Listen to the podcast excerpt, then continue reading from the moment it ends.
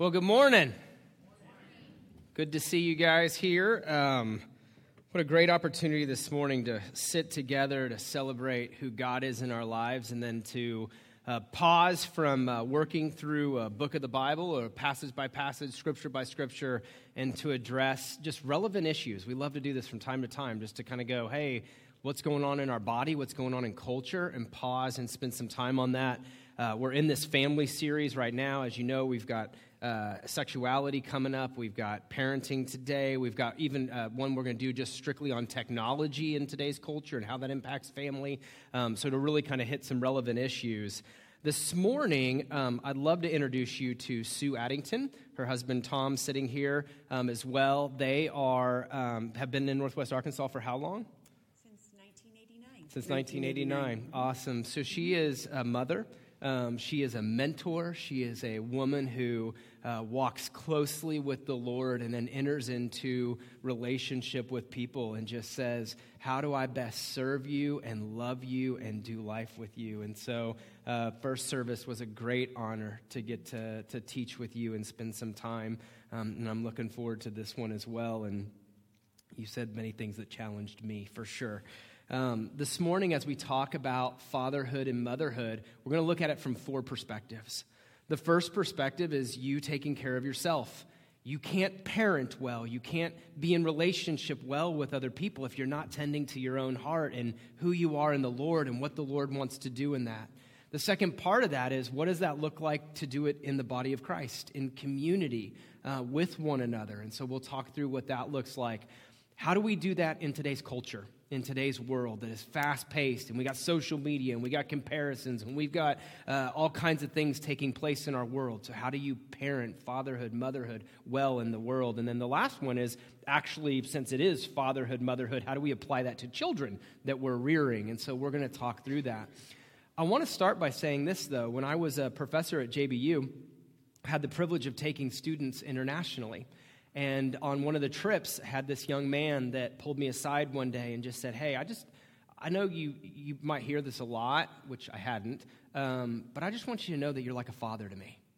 And I'll never forget that of what a privilege it was to hear those words come out of that young man's mouth. And then at the same time, how scary that now somebody else is going, Here, raise me well.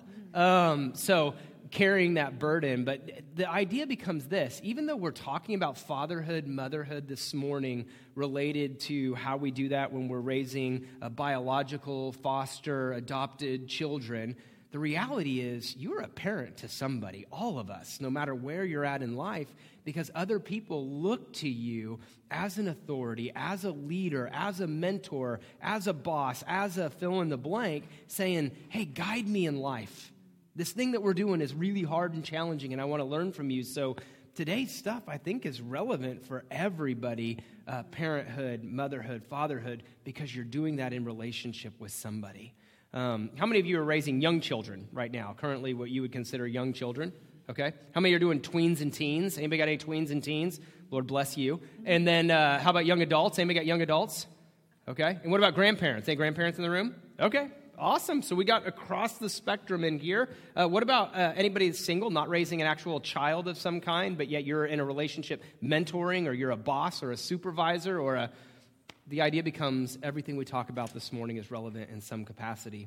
I love this scripture from Psalms to set the stage. Psalm 127, uh, 3 through 5a. Children are a heritage from the Lord, an offspring a reward from Him that God gives us. They're, they're, they're a reward. And like arrows in the hand of a warrior are children born in one's youth. Blessed is the man whose quiver is full of them. Blessed are you. And I mean that as I've heard the stories that people have shared about the way you are so in tune with the Holy Spirit that when the Holy Spirit lays somebody on your heart, you, you actually take the steps of calling that person and saying, Hey, I just feel like maybe you need this. And the Lord, I, there, there are so many stories about you like that. It's unbelievable to hear that. And I know you're not a perfect person by all means. But what I love about that is it challenges me to go, Nick, am I, am I that in tune with the Lord that I pause when I hear that? Or do I serve in those type of capacities? So thank you for being here this morning and for speaking to us about this. We're going to start with relationship to self. How has the love of God's word impacted you as a mother? I do love the Word of God, and I love what it tells me about my relationship to the Lord. Hmm. And as I have grown to love the Word, I guess the, the two are wrapped up together. As I love the Word and I receive what it tells me and I see the stories, I realize who I am as a daughter, really as a daughter. I am parented by the Father. And really, you can only be as good as you understand that relationship to be. I um, I love the verse that says in Deuteronomy, "These are not just words; these are your life." And that book is it's our life because it's from Him, and He um, He speaks to us, He talks to us, and um, so the more I love the Word, I love Jesus. The more He loves me, the more it's good. Amen. I know for me, falling in love with the Word of God has been a big part of my walk with the Lord. And uh, I met the Lord, for those of you who haven't heard that, in high school after a really dark, rebellious time in my life. And then, speaking very honestly, walking in the Word of God is hard for me. Like, I go through seasons where, like, I'm on it, I'm, I'm, I'm in the Word, I'm, I'm, I'm searching it, I'm studying it, the Lord's doing amazing things, speaking to me. And then I'll go through seasons where, if I'm honest, I haven't opened my Bible in a month. And so for me, I know like the Word of God draws me back to who He mm-hmm. created me to be, and it speaks truth and life and even gives tangible directions to me on how to do my work and my marriage and raising my children. And so I just want the Word to mm-hmm. wash over me. Mm-hmm. And so I do this thing where when I really struggle with the Word of God, I've downloaded the James Earl Jones version of him reading the Bible, and I'll just turn it on in my car and let that voice. I mean, I mean, good heavens, like it, it's like it's God. Um, allow it just to speak truth to me. But I've heard from so many men, in particular, that just say, "Man, I try to read the Bible, I just can't get into it." And so my encouragement always is check out the message version, check out the voice version. Let it be read over you, but don't run away from the Word of God.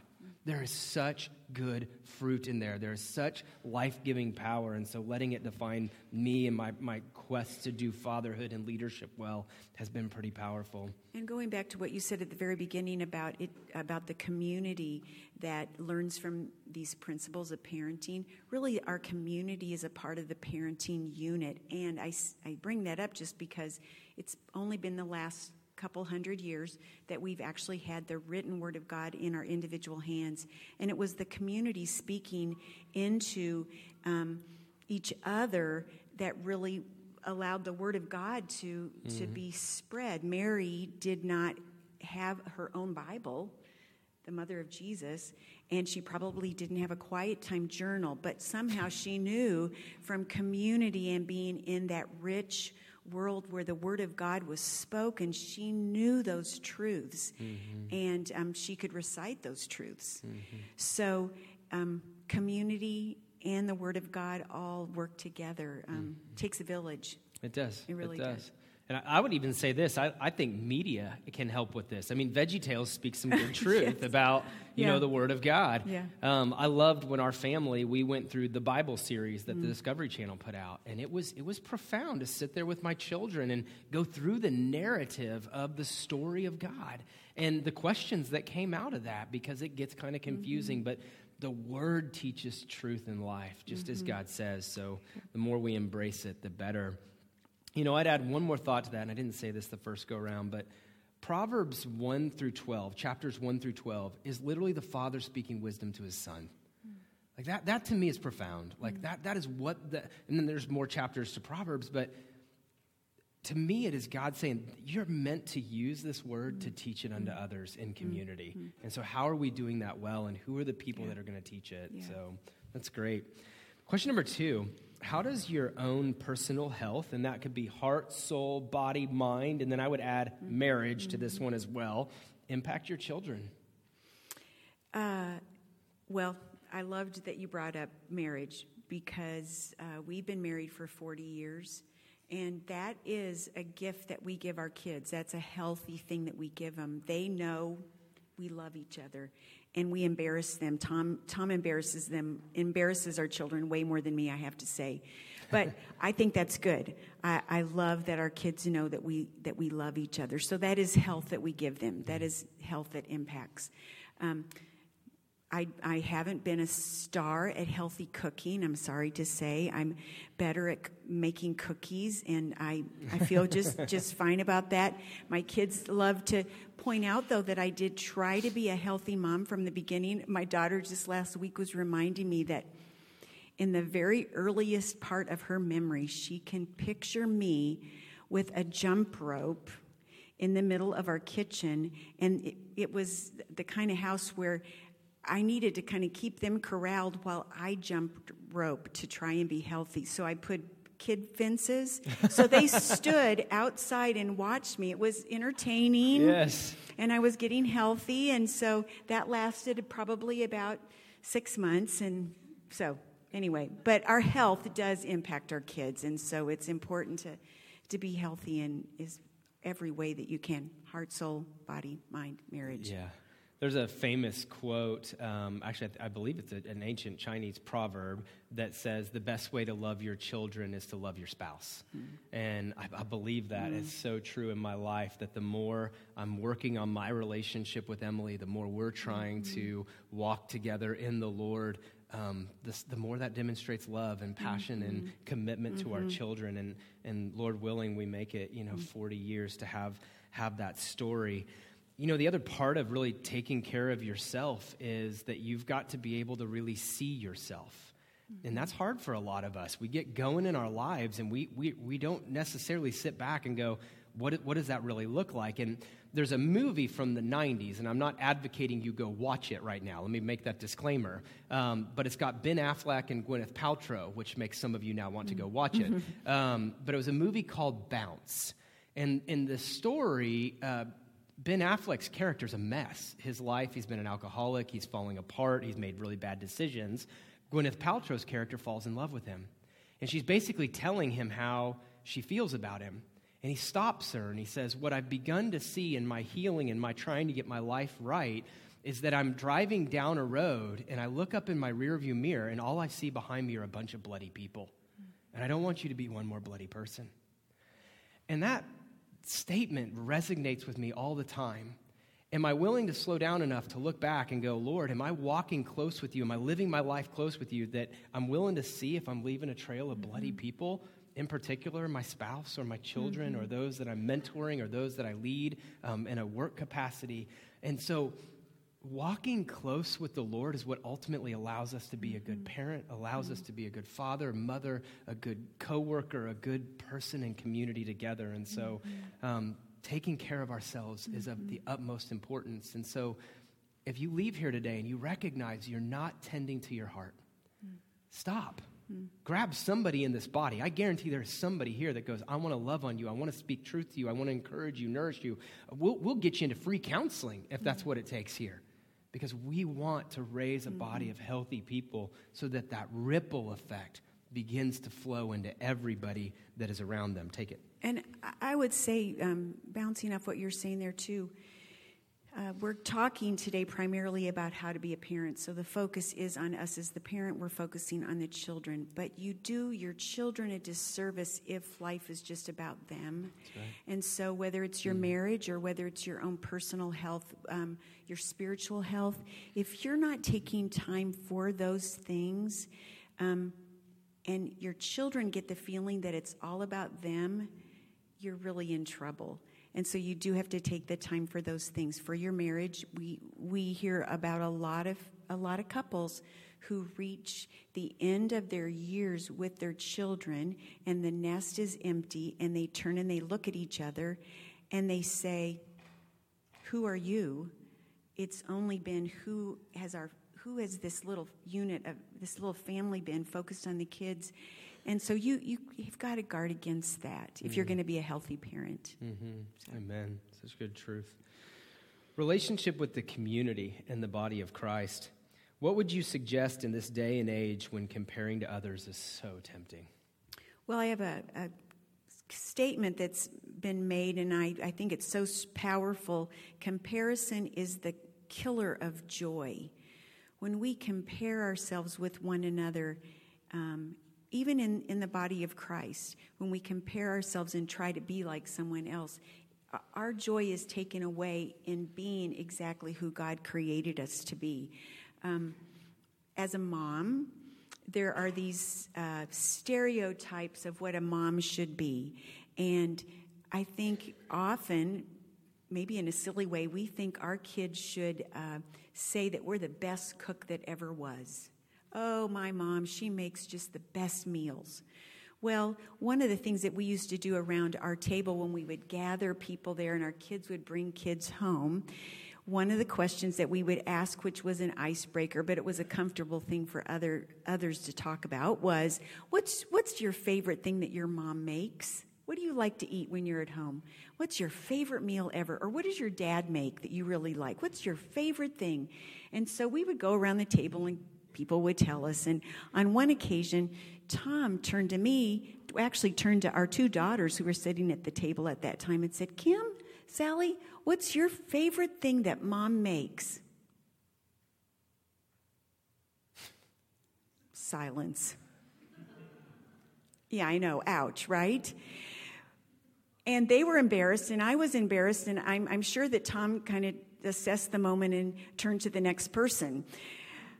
Well, my girls came to me later on and they said, Mom, really, you know, we were thinking about what it was. And actually, you know, we really like when you bake. Well, I really like when I bake too. Like I said, cookies, they're my they're something I really like to do. I do love to bake. I don't like to cook. Tom is actually the star cook in our family, and the kids love when he cooks things. It's a big deal. But I say that to say this in this world, it's very easy to look at what other people are doing and try and do what they're doing without remembering who you really are. What do you do well? Do you do you cook? Well, cook great then. If that's something you have to give to your child, are you um, are you a nerd? Be a great nerd and pass on those geeky things that you know, and do it with a smile and enthusiasm. Be who God has created you to be. Pinterest and social media, Facebook, Instagram, whatever it is, we can compare ourselves and look around and want to be what somebody else is. But know who you are. Be a student of who you are, and then mm-hmm. you'll be able to do it with the greatest of enthusiasm, and um, and then not be embarrassed when when a question is asked. What's your mom's favorite thing? I now I can laugh. We can laugh together about that. You know, that's been really powerful for me too. I, I feel like sometimes when I go to all these man retreats and these, you know, how to be a good father and fatherhood journeys that we're going to do through different passages and, and different uh, workbooks, it's always these really masculine, sports, gun oriented people and let's be really honest i'm wearing a pink shirt i'm happy. Like i mean i just i'm not mr masculine in, in today's kind of terminology. And i mean i could probably name one football player and one basketball player if i really tried. Um, i don't even know when the hogs start playing uh, but the idea becomes like that's just not my world. And i just i look at my boys often and i'm like i am sorry that's not your daddy. Uh, that's just not who i am. And they're really into guns right now um, and so I'm like, hey, that's great. When we go out to the land, you want to shoot guns? I'll call Mr. Trace. He'll bring one. I will stand far away, and you guys have fun. Um, I trust him. He was in the military. Um, but it's not me. But one thing that I've learned is like to truly be who I am. I'm a deeply affectionate, touchy person. And one of my favorite examples of that is um, Tenny, my oldest. Uh, he was getting out of the car to go to football practice. And I hopped out of the car and I went around and I, I said, Come give me a kiss. And all his buddies are standing over there just kind of staring at him, like, what are you going to do? And he's like, Dad, you're embarrassing me. I'm like, nope, got to at least give me a hug goodbye. I'm like totally trying to play with him. He comes over, kind of slumps on, you know, like the hug, and then heads off with his buddies. And a few days ago, true story, it's just him and I in the car. He reached over out of the blue and just held my hand. And I thought to myself, my dad never did that with me. That wasn't my relationship with my dad, but that's who I am. And I love to embrace that side of me in the way that I love my kids and I love other people is, is that, that appropriate touch of just mm-hmm. affirmation like that. Mm-hmm. That comparison game, I think, is real for all of us, male and female. Mm-hmm. You need to be who God created you to be and even apply that to what that looks like as a parent. God endowed you perfectly in that. And teach your kids the same thing. Help them help them understand who they are. We've got so many tools today, whether it's the love language or it's lately we've been using the Enneagram to, to just figure out different different ways that we're created. Help your kids celebrate that early on. Talk about how unique they are. Unique. And um, man, we've got three kids. They are all very unique. So uh, I wish that we had really focused on that early somehow better because it's celebrated throughout Scripture. We are meant to be different, and there are multiple lists that say you might be this, you might be this, you might be this, you might be an elbow, you might be a toenail, you might be an eyelash. Be that. We need each other to be different. Mm-hmm. So, Thank God I'm a toenail. yep. All right. what are the best resources for parenthood? Uh, well, I, I told Nick as we were talking early on about that area. I have a spoiler alert. I used resource, resources early and then I just kind of threw them out the window. I, um, there were some that were good, and I'm not saying throw all resources out because there are really good things to read, but you can become so overwhelmed by this author and this author and this system and this system. And it can become very confusing as as we talked about earlier. In some ways i think it goes back to how we're all very different. And so a different plan might work for this person and you try and plug it into yourself and and it's just not not going to work. So um, find what works for you would be a suggestion. What i did when i threw those res- resources out the window basically and threw my, my hands up. I went to the lord and i said i just i just long for you to simplify and show me in your words some non-negotiables about what it means to be a mom. And almost immediately I was brought to the book of Exodus and I started reading about parents there, about a mother and what she did. And actually, her journey was so appropriate to the journey that I was on. Imagine, imagine wanting to raise your child in a very godly way and be a good mom, and your child is placed into a world that is exactly opposite from yours. Because that little baby Moses, he went from being in the arms of his mom and he was being raised in a palace that was opposite, totally opposite. So the Lord allowed me to look at her life and to ask questions. So, what did she do, Lord? Well, you know she prayed, and you know that she was available as much, much as she could be. That's pretty practical. And look what happened to Moses. Was he a failure? No, he was not.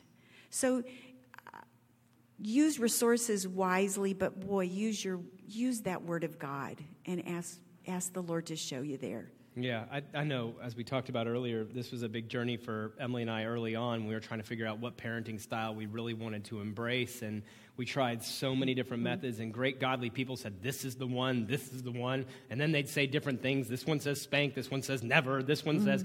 And it was so confusing for us. And we eventually found a guy uh, by the name of Danny Silk, Loving Your Kids on Purpose. He's a pastor, um, part of the Bethel Church movement. And, and like it spoke truth and life to us to the point where we'll listen to it one time a year now, um, sometimes twice when we're really struggling, um, because we just, it, it speaks to our heart and it, it really hits. And one of the core values of, of it oftentimes is take care of yourself, Yeah.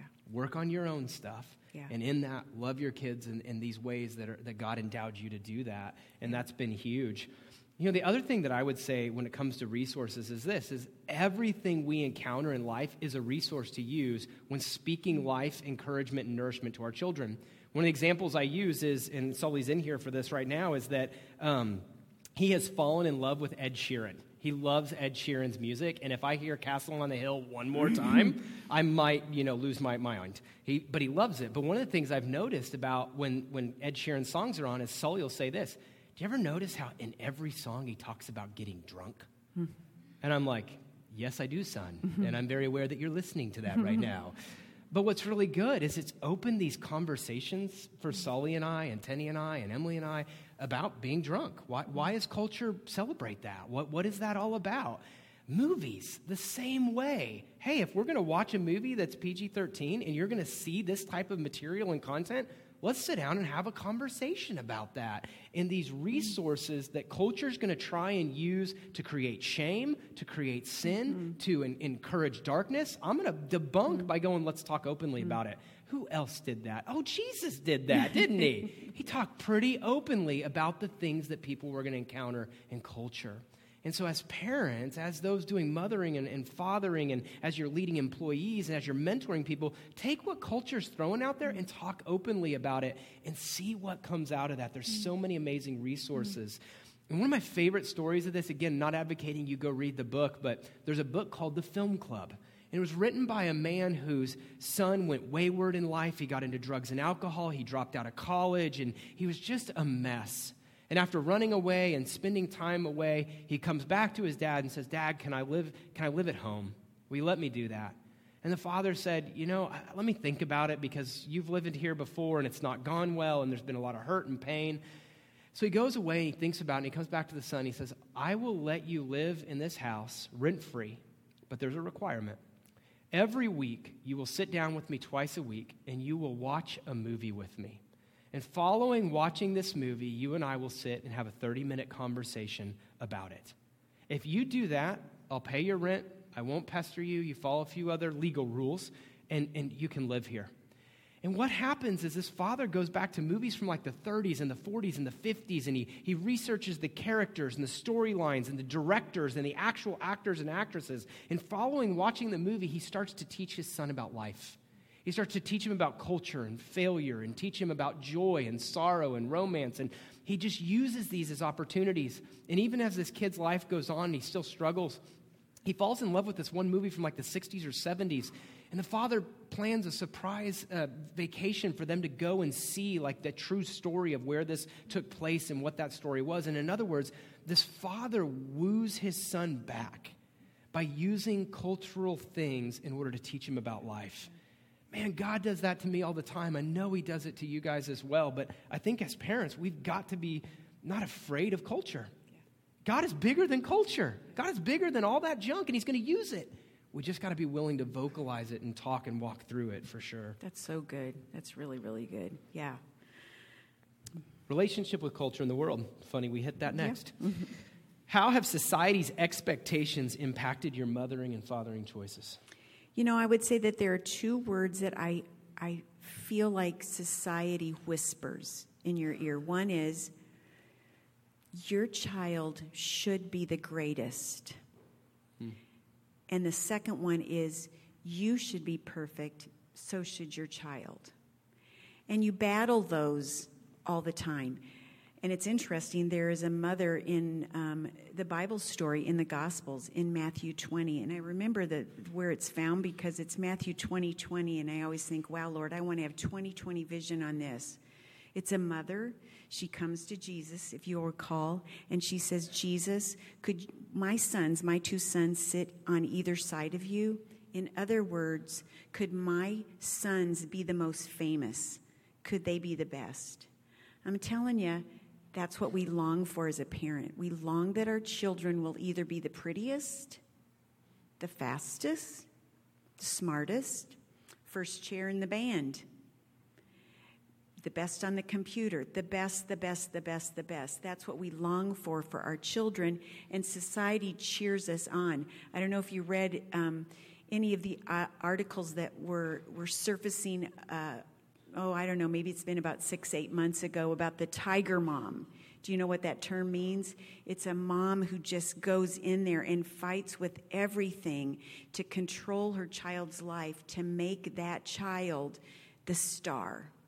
And Jesus says if you want to be great in God's kingdom, learn to be the servant of all. And in other places, he says, the first will be last, the last will be first. Mm. That's really opposite from society. Teach your kid to be last. Mm. That's a tricky one. Another thing society says to us is you can be perfect because you're trying to make this perfect child. There's an article from Christianity Today from about 2009 called The Myth of the Perfect Parent. And it says that as Christian parents, We think that we can be perfect, and we've actually taken on the formula from society that says this if you do this let's let's take exercise if you exercise this much it will it will yield this kind of body and your heart rate will be like this so this plus this equals this what we've done is we've taken on that formula and we think if I, if I do this if I make sure I always do this with my child and then I add it to this and I pray enough and I add it to this and then I add it to this it will always equal a product. And what are we aiming for? Perfection. Mm. That is not a promise given to us. But what God longs to have from us, this article goes on to say, is just our faithfulness, our steadiness. And I would add to that our understanding of our utter dependence on God. Mm. The weight's not all on our shoulders. And the world would say, yeah, it's all your job. It isn't all our job. Because mm-hmm. we just, we can't do it. And we, we really have to remember that as followers of Jesus. Mm-hmm. You know, if anybody been to Sam's Club down in Fayetteville, I love how Sam's and uh, Walmart now, you know, the, the road's like literally right in front of the doors. Like, you know, as you're walking out of the store, there's the road. And uh, Tenny was probably about two and a half years old, and we'd gone to Sam's, and I loaded up our cart. And as I'm getting the person to kind of scan my cart to see what's in it and write off my receipt, we start moving forward, and Tenny bolts straight out of that door in the front, right out into the road. I mean, he's two and a half years old. I mean, I literally drop my cart, like just leave it there, and I just go running out there, and I throw my arms around. I'm like, Tenny! And as I'm doing this, I'm wrapping him up. This woman walking with an, another friend of hers, is heading into the store, and she literally goes, Wow, great parenting. And I'll never forget that moment because now, now I'd probably have things to say. At that moment, I think I was just so fear based, like I just saved my son. Um, but, but the idea becomes this I think culture puts so many expectations on us, and, and catch this we are super hard on each other. We are. I don't know how many of you have heard this. Men are failing at fatherhood. They're not doing what they need to be doing. And we hear all these statistics all the time. But you know what? Those are wrong, actually. Do you know what research really tells us? Fathers are more engaged and involved in their children's lives than they ever have been throughout history. Do you know that? And many of you men in here are deeply involved in your kids' lives. And you're just trying to do the best that you can. So, for the love, let's give each other some grace, some encouragement, and some nourishment in that. And just keep striving at it because we are really hard on each other. Wow, great parenting. Ugh. Anyway, so how do we do this well? Because there, there's a lot of expectation on that. And you know, me and my boys, we do this. Uh, we called it Dads and Donuts for a long time, but they're about fried on donuts. So really now it's more like Dad and Chick Fil A, which I carry my Christian card so I can go there. and um, uh, we go to Whataburger and Sonic and all these other places all the time, and, and, we'll sit and we'll have breakfast once a week together. And they're not like us opening the Word and doing a Bible study together. A lot of times we're playing cards or we're playing Uno, or I was teaching him poker the other day with with uh, uh pennies. And this one, like, it was like almost out of a movie. This grandpa comes up with a cane, just like walking up to us, and is like, This is exactly what fathers today should be doing. It was like a great moment of validation of just going, That's right. My job, the expectation I should have is to be fully present and alive with my kids. I love that word. I love that word presence. Yeah. That's so strong. Yeah. Really, really good. that good. should be our expectation. Yes. Let's be present. Yes. You're going to muck it up. Yes. But just try. Yeah. That's good. Yeah. I like it. Yeah. Hey, I can't answer this, but you can. How has culture impacted mothering over 35 years? Wow. Uh, mothering will always be mothering in many ways, it'll be the same.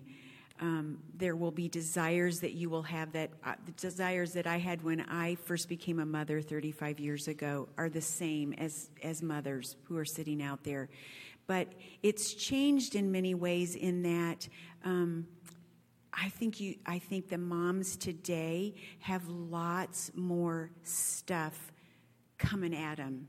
I think social media, I think 24 7 um, television, I think uh, there's just so much more that needs to be addressed. I think the world is scarier than it was. Uh, maybe maybe it was scary back then, but we just didn't know because we we didn't see it on TV twenty four seven. Um, I, I don't know. It it is different in that way. It, it used to be um, maybe it used to be easier to have pockets of quiet. Maybe that's always been a, a challenge. Maybe there are always things to distract you, but I think that today the challenges of distractions are greater. I know all of us are working to not. Um, are, are working to disconnect from our iPhone or our iPad or our computer. So I think distractions have become bigger since the, in the last 35 years. Yeah. I would say even in uh, I have a 12 year old even in just between when he was born and now social media Yeah, is like a yeah. Facebook and Yeah. Instagram and all these things and that's why we do want to have um, some time together in a couple weeks to talk about technology and what do we do as a family with that for sure. I, I do think we are richer. We are rich in that we have lots of information at our at our fingertips. So that, like you were saying, you don't want to beat up everything about modern technology and, and what we have, um, but there's just lots. Yeah, absolutely. How has motherhood uh, how is it different for your daughters today?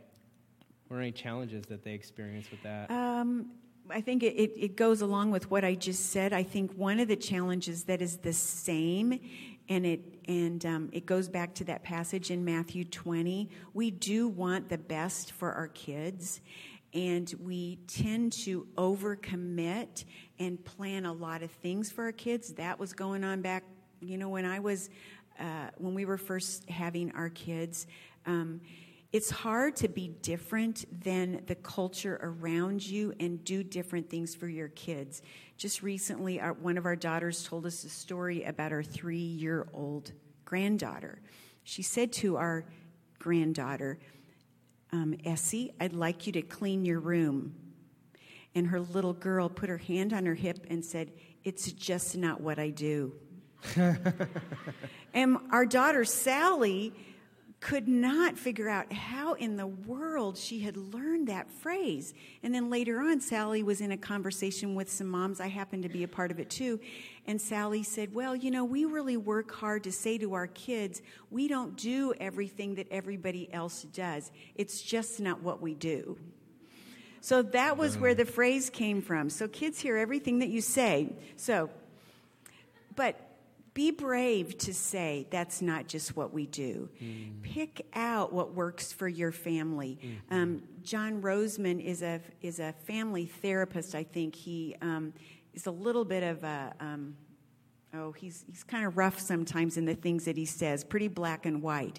But he promised a group of people that he could give them the answer. He could give them the way to stop all, all quarrels at home, all whining, all, oh, I'm so bored, all, any, any problem that you could have at home. He had a very simple answer for what you could do. And so, as you can imagine, people gathered to hear where, what that was. And here's what he said quit everything. Pull out of everything. Now that's pretty black and white. Mm-hmm. But by that, he was just saying, we are so committed. And actually, some of the things that you're challenged with at home with your children are, are having to do with overcommitment. And then he went on to say, in that same setting, it's probably not going to be that anyone, anyone out there in the crowd is raising the next Tiger Woods, sorry, or Serena Williams, sorry. Help your kids find out what they are good at as soon as you can. Simplify life. I don't know that I would say quit everything, although that does sound kind of nice. Oh, I like it. Doesn't it? But um, that that's the same no matter what generation you're in. Although in an agrarian society, some years back, I think it was more natural to work together with your kids and mm-hmm. do things that you just did together. So you weren't trying to come up with activities mm-hmm. to keep them stimulated and growing. They were growing because they were feeding the chickens. Well, well, I don't know. Maybe some of you have chickens, but we don't. So Yeah, that's good. We got a few minutes left. Let's hit this last topic of relationship with children. How does being a mother or father change over your child's lifespan? And you know, one of the things, I, I, obviously haven't raised children enough to talk through that, but my own parents, one of the things I, will never forget my dad did is after Emily and I got married, we were sitting around a meal, and my dad said to both Emily and I, you know, I've, I've been your parent, and, and I've, I've made a lot of mistakes in the midst of that, and it's been some struggles, and I've kind of helped dictate life, but I just want you to know that you're now moving out of me being a parent and I'm moving into being your friend. Mm. And I'm here if you guys struggle and you need wisdom and you need help and I'm here to enjoy life with you all, but I'm really moving more into a parent role. And I really get what my dad was saying in that mm-hmm. moment that even now, as I'm raising my boys, I put a lot of external guidance and facilitation around them. We have limits to things, we have rules, we have disciplines, we have all these structured things that I'm trying to do to protect them. But as my children grow, I have to pull back on those, and I literally have to let them allow the Holy Spirit to speak yeah. life and truth and guidance to them. And there's nothing more powerful than mm. watching your child walk into a situation and starting to sin or starting to hurt themselves or mm. somebody mm. else, and you're just watching and waiting for that Holy Spirit to prompt them enough to go, Whoa, stop, you're going to get hurt here. But that's our role. Yeah. So, parenting across the lifespan is balancing out when we're deeply involved in setting all that, and then how we slowly begin to step back from it. And, and I'm discovering, I mean, for me and Emily, I think it's not really easy to know when that is, on, on, when we let them walk through that and fail at times. Um, but parenting across that lifespan is, is huge. It, it really is. And it does really change. And really, what your goal is from the very beginning is to work yourself out of a, out of a certain aspect of your job, which is to be the main person that speaks into their life and be the one that that protects them physically protects them you know mm-hmm. you tuck them into bed and you lock the doors. You do that at a certain stage. Then you let them drive. And then you let them go off to school. And it is stage by stage, you are working yourself out of a job. And your goal is to train them to become independent. Mm-hmm. So that's tricky. Mm-hmm. Um, it's tricky. And, and our peers laugh together and we hand around an invisible roll of duct tape because there comes a time when we put duct tape on our mouth because it's no longer our job to give advice. Now, to be a friend, Sure. You don't necessarily need the duct tape, mm-hmm. but it is really tempting to keep giving advice and keep giving advice uh, when it's not really needed. Mm-hmm. We have a few grandparents in the room. What, what advice would you give to them? What thoughts do you have for them? Well, I would say be figure out just like we've been saying all along, figure out who you are as that grandmother. Figure out figure out what you do well. I am not the the one who teaches my grandchildren to cook. Tom's doing that. I mean, when when the grandkids come home, they can't wait for pops to give them their lesson in frying eggs and and doing bacon. And when I try and give them advice on that, they say, "Well, Pops doesn't do it that way. So just be comfortable with, with who you are. One of our one of our grand three of our grandkids were over recently and they were sitting at the counter and I fed them some cookies because that's what I do. I do the cookies. And um, we also had some apples. We do some healthy apples too. And um, I thought, this is a great time to sing the Johnny Appleseed song. And so, with great drama, with arms waving and singing, I'm sure at the top of my lungs, I sang the Johnny Appleseed song. And when the song was over, our middle grandson looked at me and he said, Awkward. well, I said to them, Too bad this grandmother sings. Get used to it. So be be who you're supposed to be, but also remember as a grandmother, those children are not your children. Mm. You continue to parent their parents. You have a different relationship with the grandparents. And I learned that early on with our first grandchild when one day we were sitting around um, and that little one was in the in the stroller and he started to cry. My son in law got up and walked toward the baby. I got up and walked toward the baby, and we both had our hands on the baby at the same time. And it was like a voice from heaven said to me, Let go of the baby. And I did, and I, learned. I really that was that was a moment of truth for me, and I realized that that baby was not my baby. Mm. and um, it's a it's a wonderful job. It's a it's a wonderful job to be a grandparent, but it isn't one size fits all. Figure out who you are. Are you the singing grandmother? Are you the geeky grandmother? Are you the grandmother that plays tennis? I don't know. Mm-hmm. Be that grandmother. You know, my dad has his favorite joke. He tells it to everybody under the sun. He says, You know why grandparents and grandkids get along so well? They have a common enemy. And so he says that all the time. He's so funny. Um, what role has grace played in parenting? And, uh, you know, I think this is the one out of everything we talk about that I could grab hold of the most and say, it's only by grace that I sit here. It's only by grace that my boys are where they're at, or my marriage is where it's at, or my life is where it's at. And, and what I've really come to learn is that parenting, being a father, God's going to break me. He is going to refine my spirit. And, and I had a, a, very deeply spiritual moment that happened in a very funny moment. I am a germaphobe when it comes to public restrooms. I hate them. I don't like them. I don't want to go near them. I know they're a part of our lives.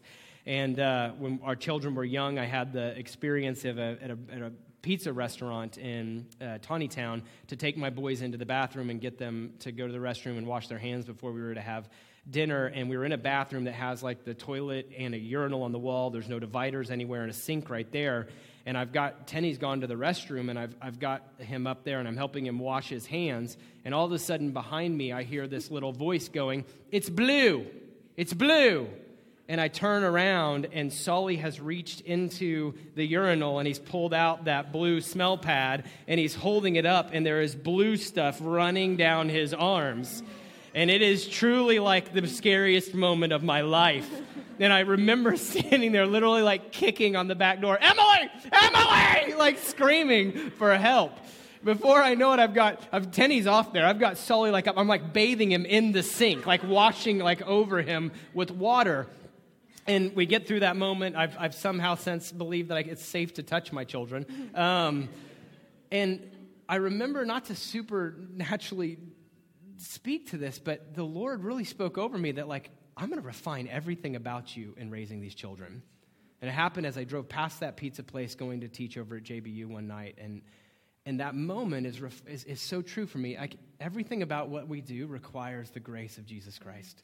And it is by grace. You, you are going to mess up as a mother and a father. You're going you're to make a million mistakes in your marriage and in your work and everything. And it is truly by grace that we get to do this. And so as we close today, like that's our prayer over you, is that you will embrace the grace of God as you do this. And no matter how much you love your children, you're guaranteed nothing. You're guaranteed nothing. And that's a hard thing to swallow. And so, as we dive into worship this morning, I want to encourage you if you need somebody to love on you and, and just walk this journey with you, our prayer team will be on the side, Sue will be on the side, I'll be on the side. Come let us pray over you. We know this is not easy and that it's an ongoing journey. Grab somebody in your community group that you're walking life with. In other words, let's really embrace this tangible community that we live on, live in, on and in. And even if you're not currently raising a child, you play a role in this. I mean, some of you are loving on my kids every week. That means something. It's huge. You're playing a father and a mother role. Remember that. So, Sue, thank you so much for being with us this morning and just who you are. Communion's available on the sides as we close out today. So just grab somebody, take it in community, get prayer, and love on one another.